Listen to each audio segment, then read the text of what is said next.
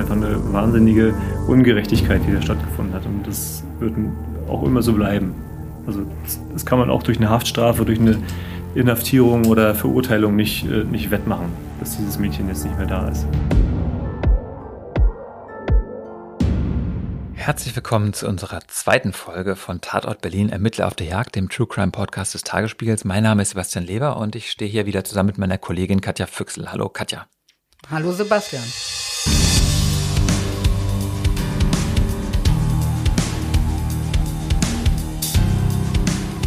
Na, wieder aufgeregt? Mm, danke.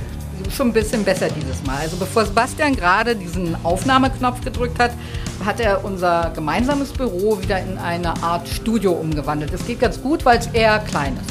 Und jetzt stehen wir uns hier gegenüber. Das hat man uns so geraten, damit wir eben nicht so gepresst klingen und beim Reden dann auch besser mit den Armen fuchteln können. Und übrigens nicht wundern da draußen, wenn es hier mal knopst oder schlabbert. Es ist nicht Sebastian. Nein, äh, es ist dein Hund, ein Flatcoat, der ist auch hier. Genau, Nilo, 13 Monate alt, mitten in der Pubertät. Auch diese Woche stellen wir einen Berliner Mordermittler vor, der uns verrät, wie er seinen spannendsten Fall, also den Fall seines Lebens, gelöst hat. Und wir waren wirklich überrascht, wie viele Reaktionen es schon auf unsere erste Folge gegeben hat. Und es hat uns echt sehr gefreut. In unserer ersten Folge gab es ja zuerst eine zerstückelte Leiche und es ging um die Kunst der Vernehmung. Wer die Folge nicht gehört hat, kann es natürlich nachholen, weil wir sind ja auf allen großen Podcast-Plattformen vertreten. Und heute geht es um Emma, eine 18-jährige junge Frau. Sie wird 200 Meter vor ihrem Elternhaus ermordet. Dieser Fall entwickelt sich für die Ermittler zum Horror. Es ist ein fast aussichtsloser Fall. Und ich kann sagen, es ist ein sehr trauriger Fall und auch einer, bei dem ich beim Lesen deiner Reportage mehrfach extrem wütend geworden bin. Ja, und ich kann mir eigentlich auch schon jetzt vorstellen, warum, aber es ist sehr spannend. Also mal gucken, ob wir an denselben Stellen wütend geworden sind. Es geht um den Mord an Emma Kibalski, einer 18-jährigen jungen Frau. In echt heißt sie natürlich anders. Wir haben die Namen des Opfers und des Täters wie immer geändert. Und Emma Kibalski lebte mit ihren Eltern und ihrer jüngeren Schwester im Stadtteil Kaulsdorf in einer Reihenhaussiedlung. Und in der Nacht auf den 16. Mai 2015 war sie auf einer Party bei einer Freundin und wollte sich dann von einer anderen Freundin mit dem Auto nach Hause fahren lassen. Und das letzte Lebenszeichen von Emma erhält ihr Vater. Emma ist ein extrem behütetes Kind. Also ich glaube, es war das erste Mal, dass sie überhaupt so lange von zu Hause wegbleiben durfte. Und es ist kurz nach Mitternacht, da bekommt der Vater eine SMS und Emma schreibt, Party ist jetzt vorbei, ich räume noch ein bisschen mit auf und dann komme ich nach Hause. Und der Vater schätzt so, na, würdest du noch eine Stunde, anderthalb brauchen? Und er setzt sich aufs Sofa, wartet auf Emma und schläft dann auf dem Sofa ein. Er wacht dann mitten in der Nacht auf und Emma ist immer noch nicht zu Hause und zu diesem Zeitpunkt ist sie auch schon tot. Ihre Leiche wird am frühen Morgen um halb sechs von einer Fußgängerin gefunden, die gerade auf dem Weg zur Arbeit ist und zwar nur 200 Meter von ihrem Elternhaus entfernt. Sie liegt in einem Gebüsch. Ja, als der Vater morgens, als es hell wird und Emma immer noch nicht da ist, läuft der Vater los. Und Schon draußen vor der Tür sieht er dann das Blaulicht und er sieht Rettungswagen auf diesem Verbindungsweg stehen, der zu, zum Bahnhof führt. Und er läuft dann irgendwie auf diese Flatterleine los und wird dann da vom Polizisten aufgehalten. Und oh, man mag sich das überhaupt nicht vorstellen. Am Tatort werden die Ermittler Fußabdrücke finden, auch eine Menge Spuren sichern können und eine ja, zugerichtete Leiche. Emma hat ganz heftig um ihr Leben gekämpft. Und ähm, der Gerichtsmediziner, der die Obduktion vornimmt, wird später in seinem Bericht mehr als zwei DIN A4-Seiten brauchen, um alle Verletzungen aufzulisten. Die Suche nach dem Mörder von Emma Kibalski wird zu einem der größten Erfolge im Berufsleben von Kriminalhauptkommissar Guido Sündermann. Katja, magst du uns den mal vorstellen? Tatsächlich überrascht es mich vermutlich am allermeisten, dass Guido Sündermann heute dabei ist.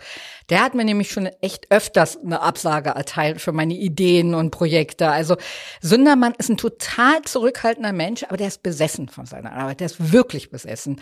Ähm, fühlt sich aber im Hintergrund immer am wohlsten. Und ähm, ansonsten, also ganz offiziell lässt sich sagen, Sündermann ist Kriminalhauptkommissar, 43 Jahre alt bei der ersten Mordkommission ist er der Experte für den Tatort. Und ähm, aber er ist auch wahnsinnig technikaffin und darum kümmert er sich auch öfter um die Verbindungsdaten und die Computerauswertungen. Und er wird morgens jetzt zum Tatort nach Kaulsdorf gefahren. Mit seinen Kollegen. Also wir wissen ja jetzt schon, jede Mordkommission ein Chef, acht Ermittlerinnen und ähm, die treffen sich immer erstmal in der Keitstraße zur Einsatzbesprechung, um dann gemeinsam nach Hellersdorf zu fahren. Also klingt vielleicht komisch, aber wenn eine Leiche gefunden wird, dann haben es die Mordermittler jetzt nicht eilig. Also weil die ersten Arbeiten am Tatort, die übernimmt die örtliche Direktion. Also die sichern den Tatort, die nehmen schon mal Personalien auf von den Zeugen und den Anwohnern, die was zu sagen haben. In dem Fall haben sie auch schon einen Wählsorger zu den Kibalskis geschickt und haben bei der BVG angerufen, um sich die Aufnahmen von den die Videoaufnahmen vom B, äh, Bahnhof Wuhletal zu sichern. Du sagst Bahnhof Wuhletal, das heißt, Emma ist doch nicht wie abgesprochen mit dem Auto nach Hause gefahren worden. Ja? Nee, also irgendwas hat da nicht geklappt. Ähm, also ist Emma dann mit den Öffis nach Hause gefahren, was ja jetzt für eine 18-Jährige ja auch nicht was Ungewöhnliches ist oder so. Aber ähm, vom Bahnhof Wuhletal sind es auch nur ein paar hundert Meter bis nach Hause. Aber auf diesem schmalen Verbindungsweg zwischen Bahnhof und Reihenhaussiedlung hat sie dann ihr Mörder überrascht. Ist sie denn vergewaltigt worden? Nein, zumindest das hat er nicht geschafft. Also auf diesem Verbindungsweg hat er sie von hinten in den Schwitzkasten genommen und Emma hat sich aber ganz heftig gewehrt. Also und dann fingen sie an zu rangeln und in diesem Gerangel sind sie dann eine Böschung runtergekugelt und Emma hat gebissen und geschlagen und getreten und hat dem Angreifer auch diverse Verletzungen zugeführt. Also blaue Flecken und Kratzer und Schrammen und er hat ihr dann im, im, im Kampf die Strumpfhose zerrissen, ihr den Slip zerschnitten. Aber es ist ihm nicht gelungen, Emma zu vergewaltigen. Und als sie dann versucht, um Hilfe zu schreien, umklammert er ihren Hals und also sie kann sich nicht mehr entwinden. Der Gerichtsmediziner schätzt im Prozess, vermutlich hat dieser Kampf mindestens fünf Minuten, aber der Todeskampf wahrscheinlich furchtbare acht Minuten gedauert. So wie du das beschreibst, das muss ja ordentlich Lärm gemacht haben. Also wäre das tagsüber passiert, wahrscheinlich, hätten es wahrscheinlich Leute mitbekommen, oder? Das Tragische ist ja, dass es jemand mitbekommt. Und der hätte immer auch das Leben retten können, aber es stellt sich eben erst später raus. Da kommt ein 16-Jähriger, ist genau in dem Moment diesen Verbindungsweg langgegangen, weil er seine Freundin vom Bahnhof abholen wollte. Und er hat dieses Geraschel und Gerangel gehört, dachte aber, das ist die Wildschweinrotte, die öfters auf dieser Wiese sich rumtreibt. Und darum ist er ganz zügig weitergegangen. Bei unserem ersten Fall, dem zerstückelten Tätowierer, da habe ich ja gelernt, dass die Ermittler sich ein ganz genaues Bild des Opfers machen und immer eigentlich am Ende ein umfassenderes Bild der Person haben, als die eigenen Eltern das haben. Also einfach, weil sie sich die Person von verschiedenen Seiten aus verschiedenen Blinkwinkeln beschreiben lassen. So. Welches Bild bekommen denn die Ermittler von Emma Kibalski. Also Sie können es erst selbst nicht glauben. Also der Ermittler, der sich in Ihrem Freundeskreis umhört, hat selber Kinder. Das ist Jan Merkel und der weiß ganz genau, wie oft unter Jugendlichen gelästert und schlecht geredet wird. Aber bei Emma Fehlanzeige. Alle sagen, Emma, das ist eine ganz Liebe. Und sie hat zwar nicht sowas wie eine allerbeste Freundin, die nun alles weiß von Emma, aber jeder mag Emma. Sie ist ein schlankes Mädchen, zierlich für ihre 18 Jahre, langes, dunkles Haar. Vor ein paar Wochen hat sie ihr Abitur bestanden mit sehr guten Noten und jetzt will sie Medizin studieren und vielleicht später sogar in die Gerichtsmedizin gehen. Guido Sündermann hat dann später ihren Computer ausgewertet und also er sagt, da sind ihm wirklich die Tränen gekommen. Emma war nach dem, was ich äh, von ihr wahrnehmen konnte, gerade auch von ihrem Computer, ja eigentlich äh, ein fröhliches, unschuldiges Mädchen muss man sagen. Also nichts, was irgendwie auch nur im entferntesten hätte verwerflich sein können oder ja, einfach nur ein anscheinend ein tolles Mädchen gewesen. Sie hat, äh, hatte einige Fotos von sich und äh, kurioserweise waren diese Aufnahmen ähm, zum Teil eben auch, auch gerade auf dieser Wiese gefertigt worden, wo sich auch später dann der Tatort befand. Also man hat eben sehen können, dass die Tat in ihrem unmittelbaren Heimatumfeld stattgefunden hat. Also dort, wo sie eigentlich äh, zu Hause war, dort fand letztendlich auch die Tat statt. Das macht es halt um, umso dramatischer nochmal. Wie, wie gesagt, die Dramatik steigt ungemein, auch gerade durch solche Kleinigkeiten. Also ich erinnere mich an ein Video, das sie auf ihrem Computer ähm, hatte. Da hatte sie sich selbst aufgenommen, wie sie einfach vor sich hin sang und ähm, das trifft halt schon sehr, wenn man sieht, was für ein netter Mensch das eigentlich gewesen ist.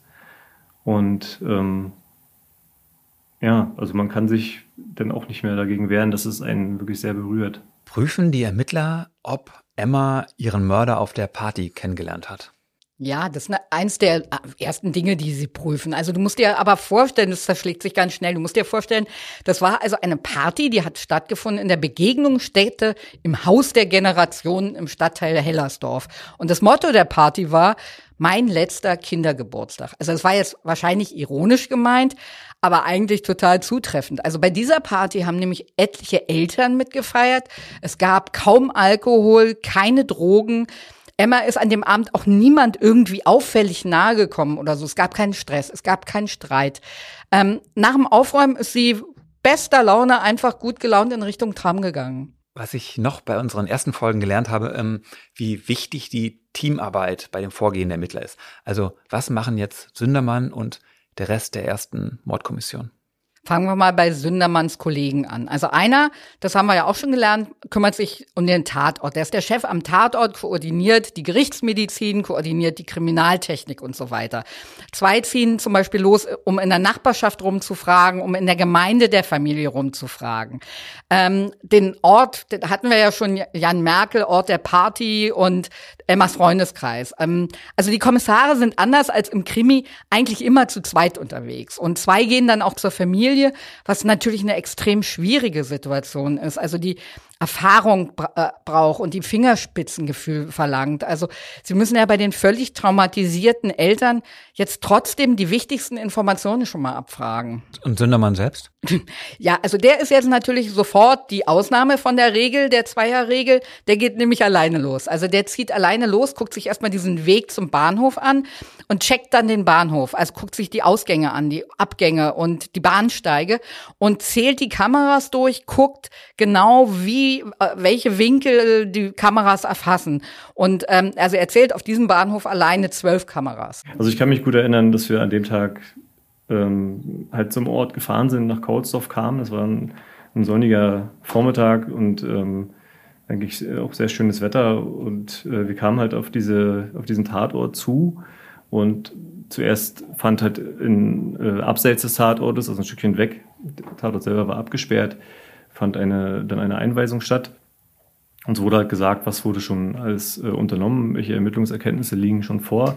Das waren in dem Fall doch recht wenige, da ähm, man jetzt nicht im Gegensatz zu anderen Fällen äh, gleich von Anfang an erkennen konnte, dass da irgendwo eine, eine Beziehung bestanden haben könnte zwischen dem Opfer und einem etwaigen Täter. Also ich sage mal so, im Grunde war dieser Fall, soweit es schon mit den ersten Erkenntnissen mitgeteilt wurde, äh, so ein bisschen das Worst-Case-Szenario für ein, äh, für ein Tötungsdelikt, da überhaupt keine Anhaltspunkte äh, offenen Täter vorlagen. Und ähm, wie gesagt, Spurenschutz ist das A und O. Das heißt, auch die Ermittelnden sollen halt vor Ort keine Spuren hinterlassen und auch nichts verändern. Ähm, das war auch in dem Fall so. Wir haben den Ort nur von Weitem beobachtet letztendlich und auch zwar gesehen, äh, also die Leiche gesehen und auch erkannt, wie sie, in welchem Zustand sie war und ähm, konnten im Prinzip aus dem ganzen Szenario für uns selber dann die Schlüsse ziehen, die äh, für weitere Ermittlungen wichtig sind. Und in dem Fall war es eben so, dass ähm, auch auf den, aufgrund der Mitteilung äh, der, des Kriminaldauerdienstes äh, vorab bei der Besprechung äh, schon klar war, dass ähm, es eigentlich nur Hypothesen gibt, was da passiert sein könnte.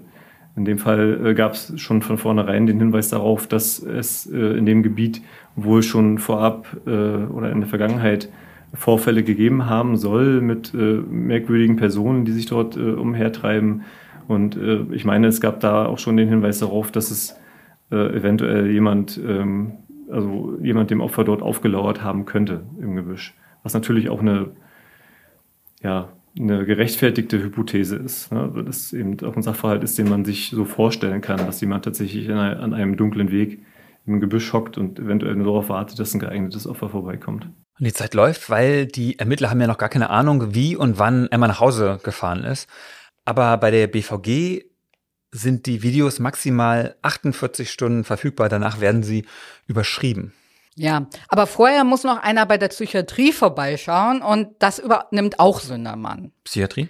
Ja, mehrere Anwohner hatten berichtet, dass es in der Nähe eine psychiatrische Einrichtung gibt und dass es sie öfter schon Patienten beobachtet hätten, die sich auf der, in diesem Gebüsch und auf der Lichtung dahinter herumgetrieben hätten. Und hat er Erfolg? Sündermann ist, wie gesagt, ein extrem höflicher Mensch, aber dieser Oberarzt stellt seine Geduld offenbar echt auf eine harte Probe. Also der verweigert jede Kooperation, verlangt ständig irgendwelche richterlichen Beschlüsse und Sündermann hat's eilig und steht da und beschwört ihn, um die Ecke ist ein Mädchen ermordet worden. Und ich will verdammt nochmal nur wissen, ob heute Nacht alle Patienten zu Hause waren oder ob einer gefehlt hat.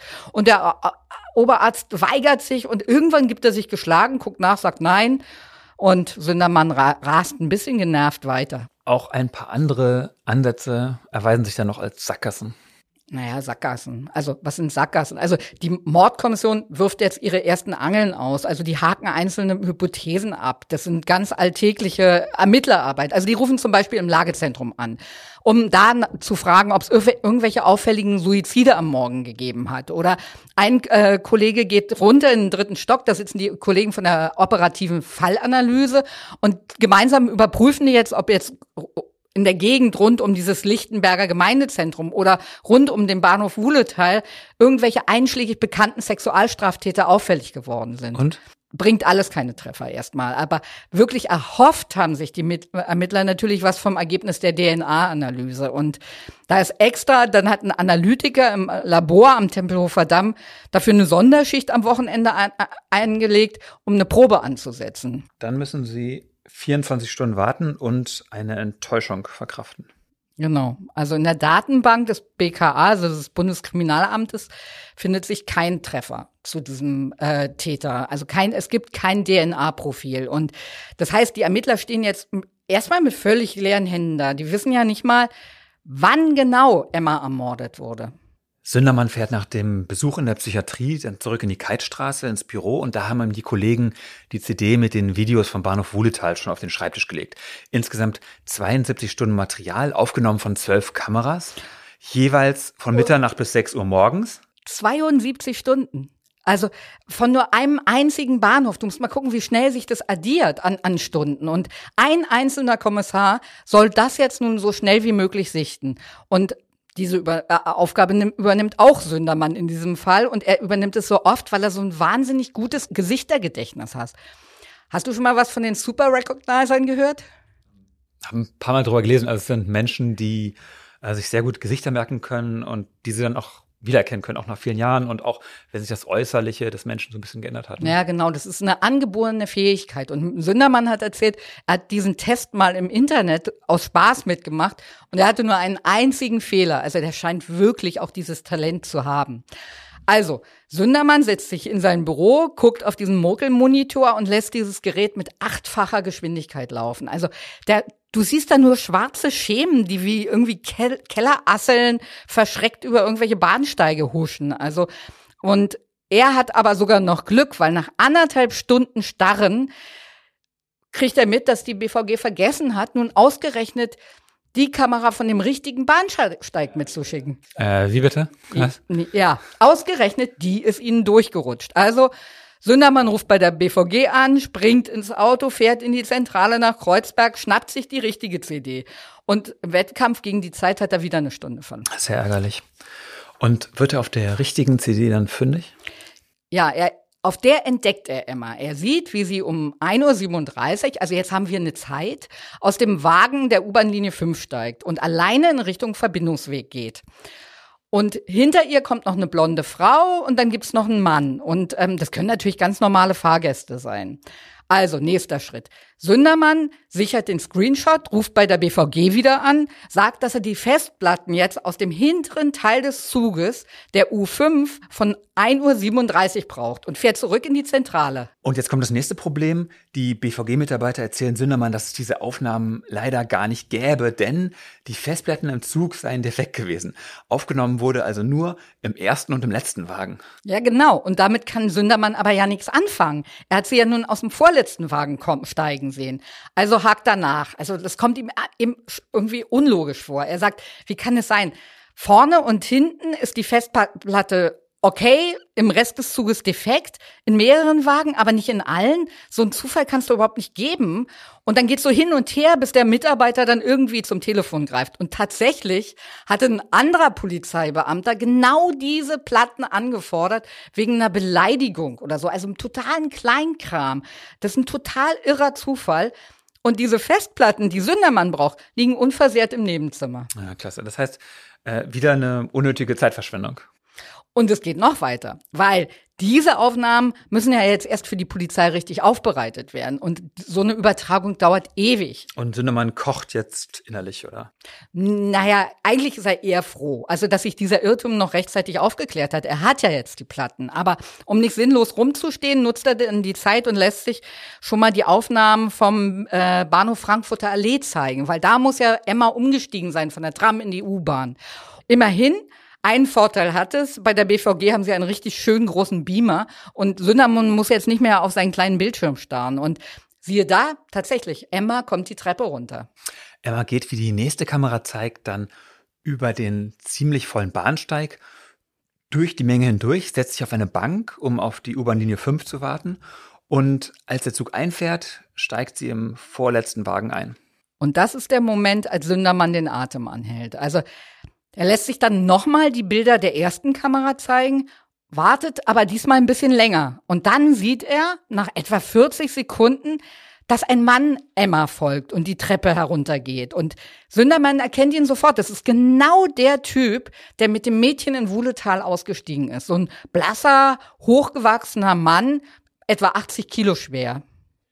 Dieser Mann geht auf dem Bahnsteig an Emma vorbei, lehnt sich betont unauffällig an den Ticketautomaten, schaut immer wieder rüber, starrt sie an. Und als die Bahn einfährt, wartet der Unbekannte erst und hastet dann dem Mädchen hinterher in den Wagen. Und das ist der Moment, in dem Sündermann weiß, das ist er, das ist unser Täter. Auf dem Videomaterial erscheint der Tatverdächtige tatsächlich relativ unauffällig zunächst, weil er einfach nur den U-Bahnhof äh, betritt in, am Frankfurter, in der Frankfurter Allee. Und ähm, spätestens als er dann unten auf dem Bahnsteig ankommt und man dann erkennt, wie er äh, sozusagen das Opfer schon fokussiert und äh, regelrecht anstarrt, ähm, ist das ist schon eine ziemlich beeindruckende Situation, weil man eben merkt, dass da jemand äh, sich schon ein Opfer ausgesucht hat. Also das war schon ziemlich deutlich, dass, dass es nicht nur jemand ist, der jetzt ein Interesse an, an irgendeiner Person auf dem Bahnsteig hat, sondern dass äh, wenn man eben das Bildmaterial vorher schon kennt, wie, wie er den Bahnsteig betritt, dass er eben einen Fokus auf dieses Mädchen hatte. Katja, als ich diese Passage über die BVG und ihre Videokameras in deiner Reportage gelesen habe, da habe ich echt die kalte Wut gekriegt. Ja? Warum? Vielleicht sollten wir das mit der Reportage erstmal kurz erklären. Der Fall ist im Sommer auf einer Doppelseite im Tagesspiegel erschienen, als Teil einer neunteiligen Serie über das Berliner Morddezernat. Und die Reportagen haben wir zur Podcast-Premiere nochmal schön sortiert und aufbereitet, weil sich da ja auch nicht so viel überschneidet. Das hat mich auch total überrascht, aber für eine wirklich detaillierte Rekonstruktion der Fälle haben wir beide ja hier gar keine Zeit. Also, oder für die Auszüge aus den Gutachten oder aus den Vernehmungen. Aber die findet man jetzt alle auf der Online-Seite. Und da können wir uns ja am Lesen auch dann richtig ärgern. Einmal über die Schlampigkeit, mit der die BVG-Mitarbeiter da in dem Fall vorgehen. Also das in diesem Massenbetrieb BVG nicht alles glatt läuft. Das sind wir als Berliner ja gewohnt und das romantisieren wir ja manchmal auch so ein bisschen. Und die BVG hat aus ihrer Nicht-Perfektheit ja auch eine recht charmante Werbekampagne mal gemacht und kokettiert damit, dass es ja irgendwie zum Berlin-Gefühl passen würde, bla bla. Aber wenn es um die Aufklärung eines Mordes geht, dann ist das eben nicht charmant, sondern das geht gar nicht. Also ich habe Sündermann auch mehrfach gefragt, ob man als Ermittler bei sowas nicht aus dem Anzug springt vor Wut. Und er beteuert aber, dass die BVG-Mitarbeiter alle total bemüht waren und dass Fehler vorkommen und mit so einem Zufall könne man ja sowieso überhaupt niemals rechnen. Also für jemand, der selbst so hohe Ansprüche an sich stellt, beweist der wirklich eine große Nachsicht mit den Schwächen anderer. Also die Schlampigkeit ist das eine. Das andere, und das geht überhaupt nicht in meinen Kopf rein, bei der BVG sind die Videos maximal 48 Stunden verfügbar. Danach werden sie überschrieben. Also ganz sachlich gefragt, was soll dieser Mist? Ganz sachlich, gut. Also sagen wir mal so, der Streit um die Videoüberwachung an öffentlichen Plätzen ist ja uralt. Also da stehen sich eben diese zwei Seiten unversöhnlich gegenüber. Die Gegner, denen die ständige Überwachung und diese Datensicherheit echt große Sorge bereitet. Und die argumentieren, dass es bewiesen sei, dass mit der Videoüberwachung noch kein einziges Ver Verbrechen verhindert werden konnte. Und die andere Seite, die argumentiert, dass Videoüberwachung einfach zum Sicherheitsgefühl der Bevölkerung unheimlich viel beiträgt. Und die verweisen dann auch auf die Fälle, in denen Verbrechen gelöst wurden mit Hilfe der Videoüberwachung. Einer der prominentesten Fälle ist der Flüchtlingsjunge Mohammed, dessen Mörder äh, von der Kamera einer Eckkneipe erfasst wurde. Ähm, ihn hat dann die eigene Mutter auf den Aufnahmen erkannt.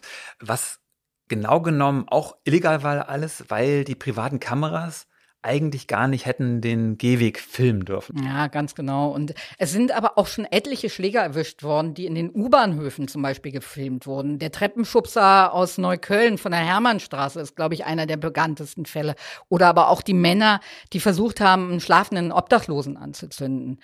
Aber trotzdem, du musst auch bedenken, wie selten in der Stadt ein Mord geschieht. Also wir haben 80 vollendete Tötungsdelikte un ungefähr pro Jahr auf rund 3,6 Millionen Einwohner. Und äh, auch nicht jeder Mörder nimmt jetzt die Öffis. Ja, also mit diesem Argument, alle öffentlichen Plätze zu überwachen und die Aufnahmen aller Bürger ewig irgendwo zu speichern, kann man schon streiten, ob das im Verhältnis steht. Was ich auch komplett gaga finde, ist diese willkürliche Zeitbegrenzung auf 48 Stunden. Ja, also gerade wenn wir sehen, wie aufwendig und auch wie zeitaufwendig Ermittlungen sind. Ja, also warum dann nicht die doppelte oder die dreifache Zeit, bis die Aufnahmen wieder überspielt werden? Also wer hat das festgelegt und warum ist das nicht längst korrigiert worden?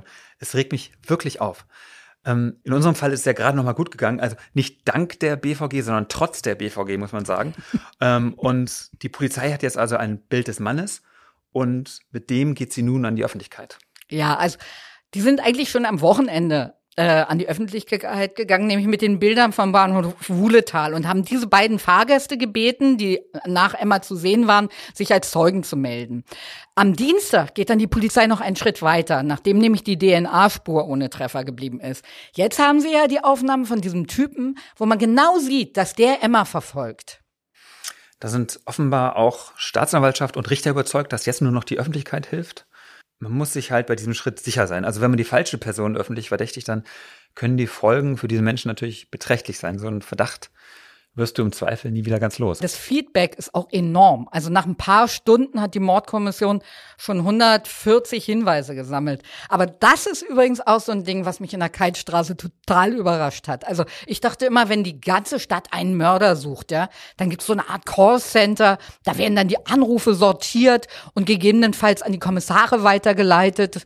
Ja, und das ist nicht so, oder? Nee, es gibt für jede Mordkommission genau ein Festnetztelefon. Das steht dann auch noch meist auf dem Schreibtisch des Chefs, weil der ja den Innendienst hat. Und der darf sich dann in den ganzen Hin und Her zwischendrin noch mit den Spinnern und den Hellsehern rumschlagen müssen. Mit den, mit den Hellsehern, was? Naja, da rufen ja dann immer Leute an, die sagen, ich habe im Kaffeesatz gelesen, dass Emma noch lebt und eine Modelkarriere auf dem Mars gerade gestartet hat oder so. Und, ähm, okay, okay, und warte mal, und diese ganzen Idioten äh, landen dann bei dem Chef der Mordkommission und er muss statt seiner ganzen anderen Arbeit dann diese Leute abwimmeln, oder? Genau. Und aussortieren, was ist vielleicht sinnvoll an Hinweisen und was ist nicht sinnvoll. Also, wenn die jetzt überhaupt nicht mehr hinterherkommen mit dem Telefonieren, dann springen allerdings andere Kommissionen noch beim Telefondienst aus. Aber das ist die absolute Ausnahme. In unserem Fall kommt ein Hinweis von dem Gesuchten auf dem Foto selbst. Ein junger Mann meldet sich auf dem Polizeirevier in Lichtenberg und sagt, dass er sich im Fernsehen auf den Bildern selber erkannt hat. Und natürlich sei nicht er der Mörder, so. Es handelt sich da um ein großes Missverständnis, das wolle er aufklären und deswegen meldet es sich jetzt eben bei der Polizei. Wie reagieren die Polizeibeamten da? Die nehmen ihn erstmal direkt fest, sacken ihn ein. Also er kommt um 12.45 Uhr auf die Wache und sagt, dass er eine Aussage machen will und tatsächlich beginnt dann schon um 13.04 Uhr auf dem Abschnitt die erste Beschuldigtenvernehmung. Und das liegt an einem Zufall, weil nämlich der stellvertretende Kommissionsleiter gerade vor Ort ist. Der hat da gerade einen anderen Zeugen befragt. Also bei diesen Ermittlungen griff wirklich ein Rad ins andere und trotzdem können sich die Ermittler darüber nicht freuen. Ja, da sind natürlich zwei, schlagen zwei Hetzen auch beim Ermittler. Der, der, der Ermittler selbst äh, freut sich natürlich gewisser, äh, in gewisser Weise über den Erfolg. Aber äh, natürlich der, der Mensch auf der anderen Seite leidet natürlich unter dem, was er da eigentlich äh, gerade ermittelt und, und worum es eigentlich geht. Der Fall war von vornherein schon äh, von dieser Dramatik geprägt, dass äh, es sich um eine Tat handelt, die ähm, auch Ermittler schockiert, weil es wirklich eine willkürliche Tat ist von, von einem Fremdtäter an, einem, an einer beliebigen Person und diese Person eben ein junges Mädchen ist und ähm, also viele von uns, von den Ermittlern sind ja selber Familienväter mit Töchtern und man kann unweigerlich äh, auch nur daran denken, dass eben die eigenen Kinder in einer ähnlichen Gefahr schweben könnten. Man muss dazu sagen, das ist natürlich eine sehr seltene äh, Tatbegehung zum Glück. Eine, eine sehr seltene Tat. Aber ähm, das ist aber auch etwas, was natürlich den, den Ehrgeiz noch, noch mehr steigert, eben diese Tat auch wirklich aufzuklären. Die Konsequenzen, die jeder einzelne aus, Ermittler aus so einem Fall zieht, aus so, einer, aus so einem Erlebnis zieht, das ist ja ein persönliches Erlebnis, was man da auch hat, auch wenn man das beruflich jetzt äh, ähm, ermitteln muss oder beruflich damit in Kontakt kommt. Aber die Erkenntnisse sind sicherlich vielfältig. In meinem, in meinem Fall ist es so, dass ich äh, doch schon eher eine realistische Einschätzung der Wahrscheinlichkeit einer solchen Tat e-, eben sehe oder vornehme. Und dazu zählt eben auch, dass ich mich dadurch persönlich nicht verunsichern lassen möchte. Ich möchte auch nicht meine eigenen Kinder in Angst versetzen, indem ich ihnen irgendwelche Horrorgeschichten erzähle. Sie sollen tatsächlich wissen, dass Gefahren lauern, aber sie sollen sich trotzdem möglichst äh, frei durch die Welt bewegen können. Aber nichtsdestotrotz ist es mir wichtig, dass man eben gewisse Risikofaktoren vielleicht auch ausschließt. Die, auch dieser Fall war, ähm, wie wir es nennen, ein sogenannter Kommissionsfall, sprich ein Fall, äh, wo es keine Anhaltspunkte auf einen Täter gibt. Das führt äh, in der Struktur der Mordkommission in, in, Berlin automatisch dazu, dass sozusagen die Bereitschaft äh, an die nächste Kommission abgegeben wird und diese Kommission sich wirklich dann fast ausschließlich nur noch um diesen Fall kümmert, um ihn halt möglichst äh, äh, schnell zu klären, um halt möglichst schnell Hin Hinweise auf den Täter zu erlangen oder den Täter halt eben äh, festnehmen zu können. Es ist so, dass das automatisch auch bedeutet, dass wir dann eben keinen geregelten Arbeitstag mehr haben, sondern wirklich äh, alle Zeit, die möglich ist, in die Ermittlungen investieren. Das kann auch mal bedeuten oder hat in dem Fall auch bedeutet, dass man mal auf der Dienststelle schläft, sozusagen, oder fast gar nicht schläft oder wirklich auch dann logischerweise auch die Wochenenden durcharbeitet und ja, tatsächlich sich auch schon ein bisschen von seiner Familie verabschieden muss und äh, eben da auch um Verständnis bitten muss, dass man eben jetzt äh, in nächster Zeit nicht mehr für, zur Verfügung steht, weil man eben diesen Fall ähm, ausermitteln muss. Zurück zum Verdächtigen. Wir nennen den Mann hier mal Arno Blaufeld. Er ist 30 Jahre alt und, wie später der Sachverständige notieren wird, von mäßig gepflegtem Zustand. Und Arno Blaufeld sagt, er habe einfach ein Faible dafür, nachts in der Stadt rumzulaufen und so sei er an diesem Abend eben auch auf dem Bahnsteig gewesen.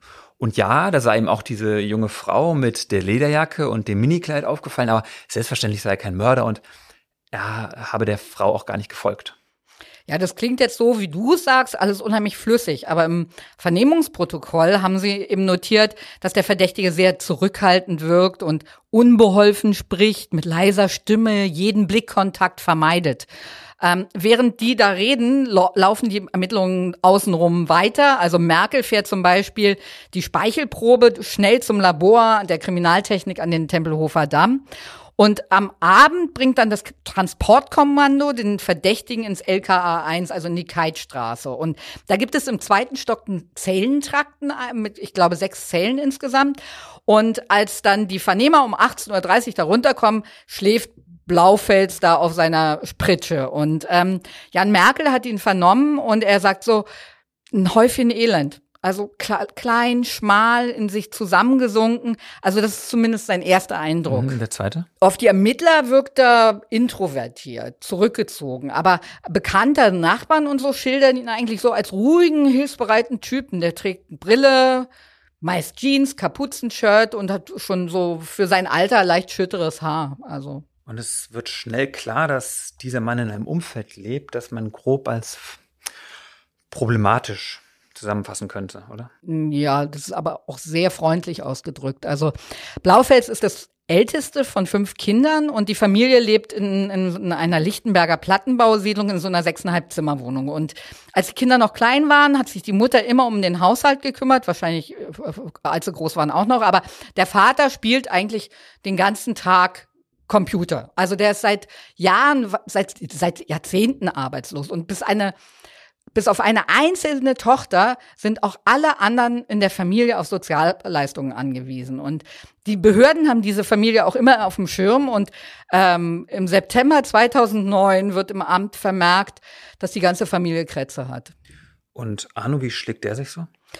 Der kommt erstmal in die Förderschule für lernbehinderte Kinder, fällt da aber eigentlich schon im Grundschulalter hauptsächlich dadurch auf, dass er schwänzt. Und ähm, auch später sämtliche Bemühungen, den irgendwie in den Arbeitsmarkt oder in unsere Gesellschaft zu integrieren, scheitern alle. Und als 2014 erzählt Blaufels dann dem Jobcenter, dass sie mal ihre Bemühungen einstellen könnten, weil eine Erwerbstätigkeit lohnt sich für ihn sowieso nicht. Und dann nimmt er lieber die Sanktionen, als arbeiten zu gehen. Also er kriegt dann irgendwie, dann streichen sie ihm nochmal die, die Zuwendung, er hat dann irgendwas um die 520 Euro noch. Und seine Zeit verbringt Blaufels mit Modellbau, wobei er funkgesteuerte Autos im Maßstab 1 zu 5 mit voll funktionsfähigen Verbrennungsmotoren versieht. Und in den letzten Monaten vor der Tat sitzt er bis tief in der Nacht vor seinem hochgerüsteten Computer, steht auf Strategie und Kriegs- und Gewaltspiele. Und bei World of Tanks steigt er bis zum Clanführer auf. Ja, also den Ermittlern erzählt er davon wie von einer Berufstätigkeit, als wenn er Karriere gemacht hätte. Also von seiner großen Verantwortung, die er da für seine Mitspieler trägt. Und außerdem geht er ja noch einmal die Woche zum Bowling. Und seine, seine Familie berichtet, dass er am Wochenende immer duscht, sich fein macht und dann seine Streifzüge durch die Stadt unternimmt.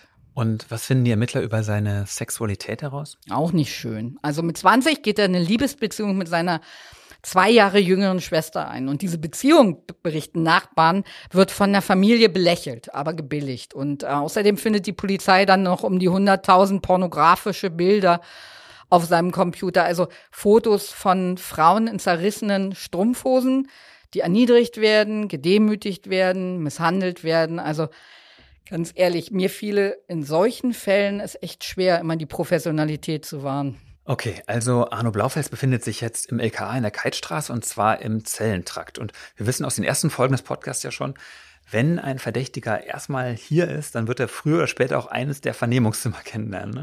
Mhm. Die hast du ja eindrücklich beschrieben.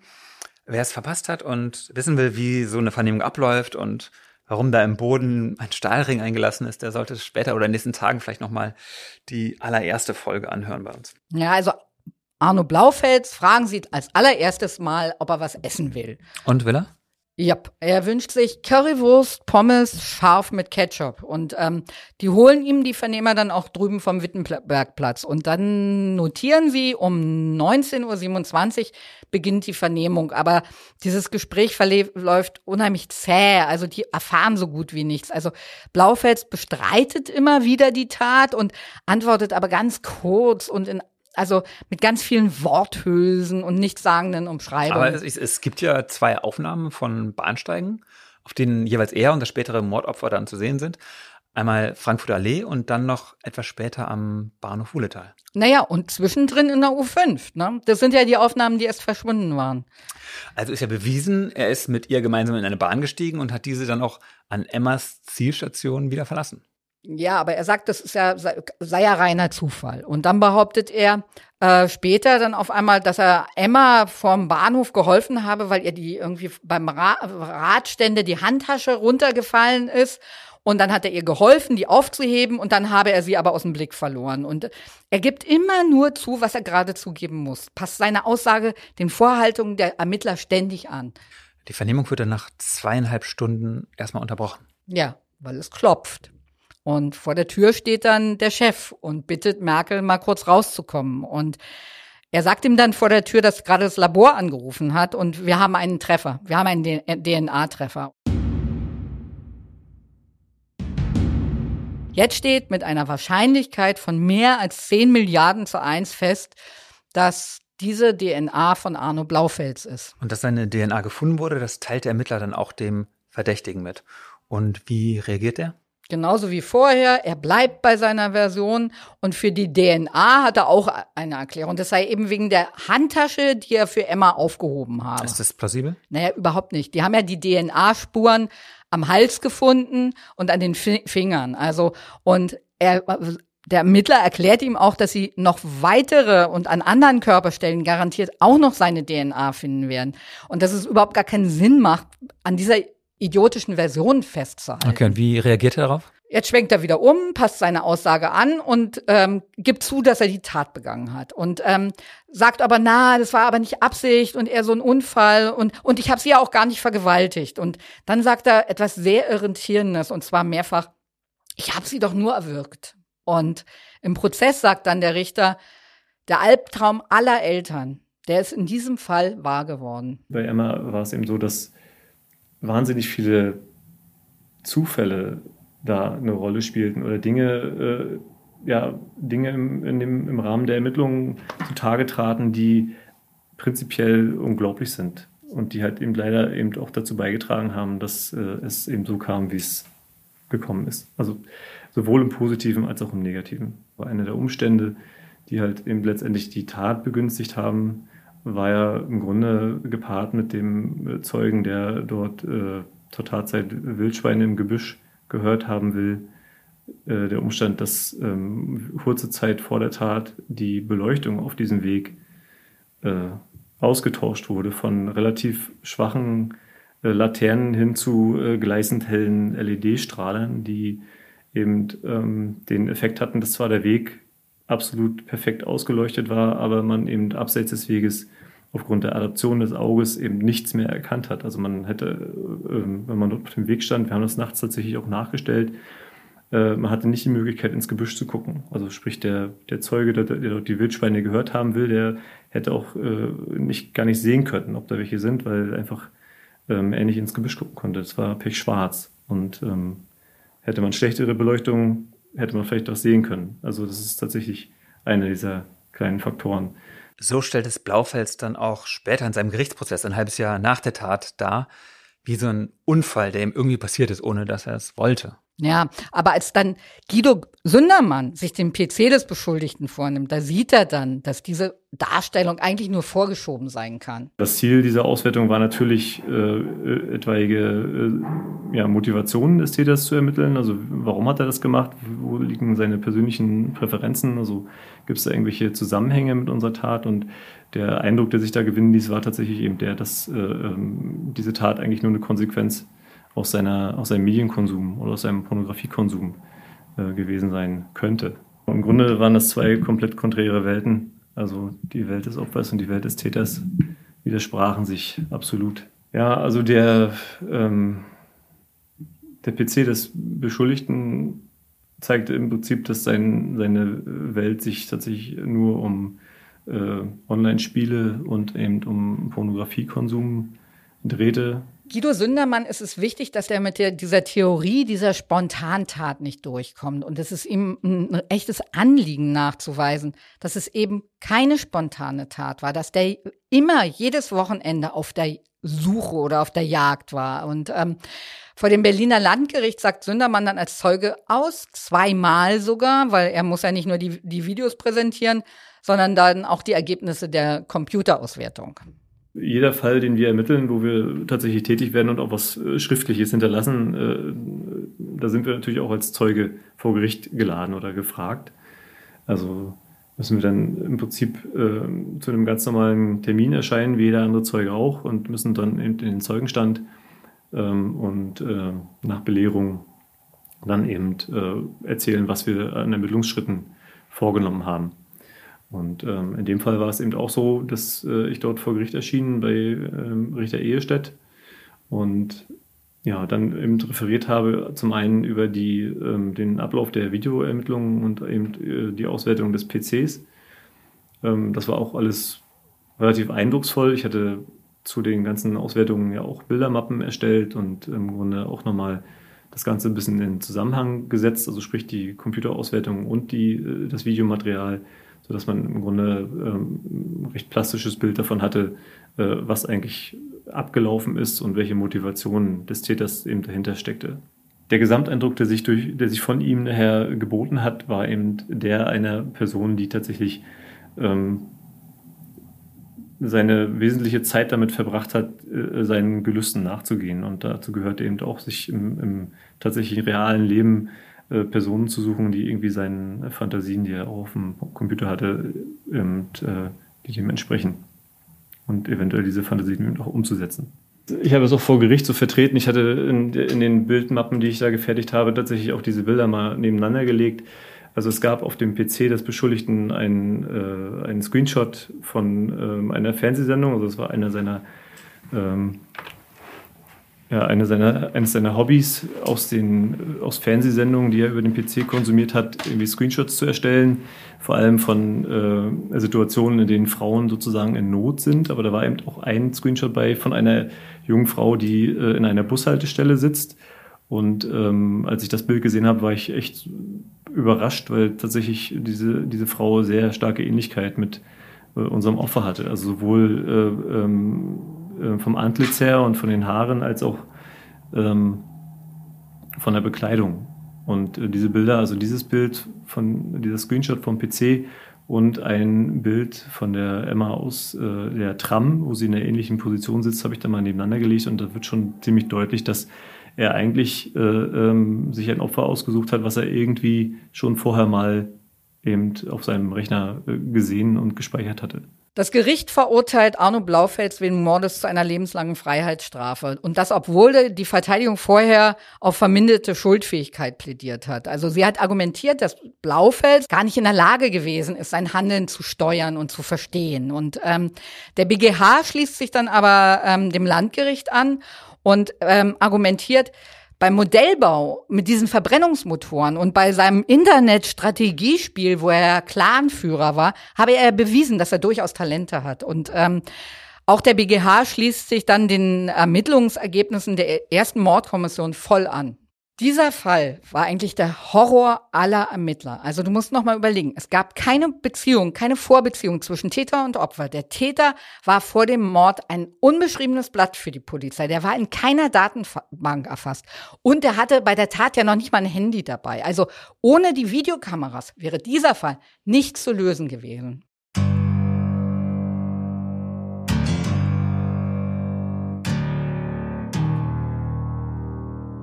Katja, darf ich dich noch was fragen? Gehen dir diese Fälle eigentlich sehr nah? Ja, sicher. Also manche schon, aber ich finde es irgendwie immer ein bisschen lächerlich, wenn Journalisten über ihre eigenen Befindlichkeiten reden. Also angesichts dieses monströsen Leids, dem die Familien der Opfer ausgesetzt sind. Und zerstört werden durch solche Verbrechen ja auch oft die Familien der Täter.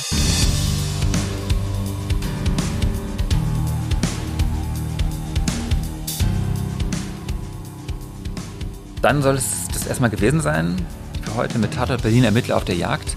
Wir sagen Danke fürs Dranbleiben, liebe Zuhörerinnen. Und ein herzliches Dankeschön geht auch an Heiko Bär für die Produktion und Uwe Letzner für den Sound.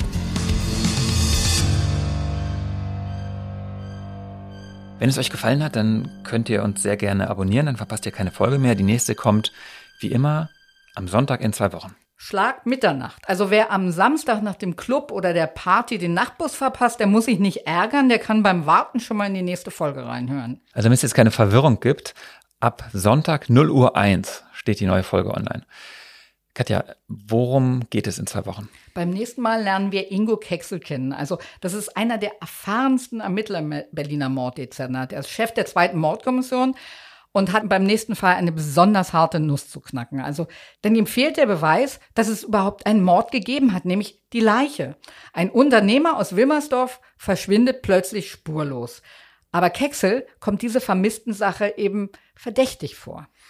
Ein Mord ohne Leiche, ist das nicht für Mordermittler sowas wie die Königsdisziplin? Weil es ihm sehr, sehr selten gelingt, die Straftat dann auch wirklich aufzuklären. Okay, ich bin gespannt. Dann sage ich jetzt Tschüss, Katja. Tschüss, Sebastian und alle da draußen. Wir hören uns in 14 Tagen.